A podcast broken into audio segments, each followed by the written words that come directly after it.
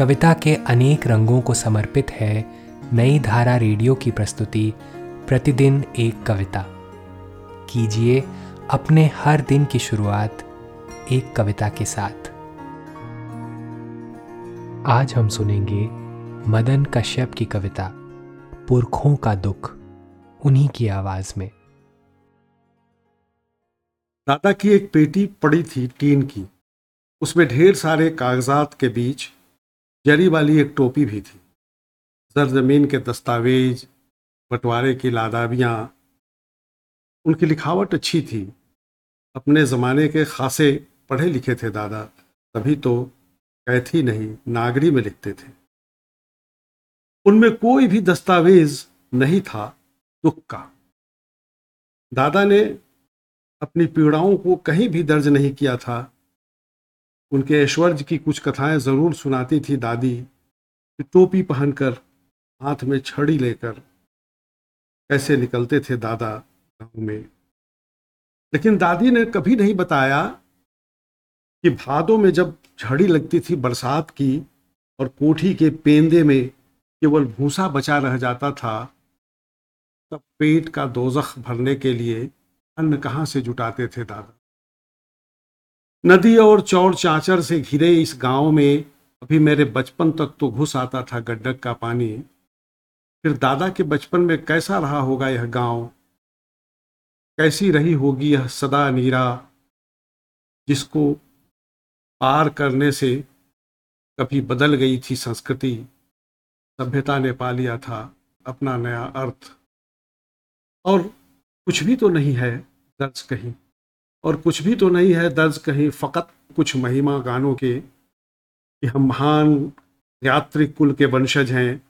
हमने ही बनाया था वैशाली का जनतंत्र। कोई तीन हज़ार वर्षों से बसे हैं हम इस सदा निरा शालीग्रामी नारायणी के तट पर। लेकिन यह किसी ने नहीं बताया है कि बाढ़ और वर्षा की दया पर टिकी छोटी जोत की खेत से कैसे गुजारा होता था पुरखों का। क्या स्त्रियों को भी मिल पाता था भरपेट खाना?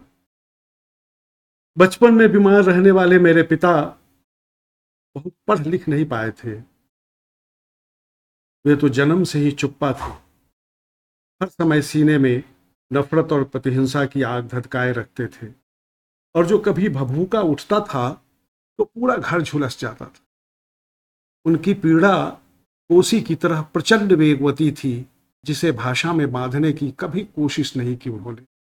मैंने माँ की आँखों और पिता की चुप्पी में महसूस किया था जिस दुख को मैंने माँ की आँखों और पिता की चुप्पी में महसूस किया था जिस दुख को अचानक उसे अपने रक्त में बहते हुए पाया।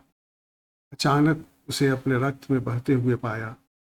किसी भी अन्य नदी से ज़्यादा प्राचीन है वेदना की नदी जो समय की दिशा में बहती है। पीढ़ी दर पीढ़ी पुष्ट दर पुष्ट। दुख का कारण और निदान ढूँढने ही तो निकले थे बुद्ध। वे तो मरखप ही जाते ढोंगेश्वर की गुफाओं में कि उनके दुख को करुणा में बदल दिया। सुजाता की खीर ने उनके दुख को करुणा में बदल दिया। सुजाता की खीर ने।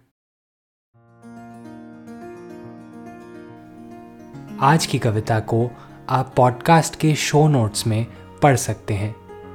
आप जहाँ भी प्रतिदिन एक कविता सुन रहे हैं, वहाँ अपने कमेंट शेयर करना ना भूलें। अगर आप चाहते हैं कि नई धारा रेडियो की यह प्रस्तुति हर सुबह आपके व्हाट्सएप पर आ जाए तो हमें इस नंबर पर मैसेज भेजें। Seven four two eight seven seven five three seven six कल एक और कविता के साथ फिर मिलेंगे।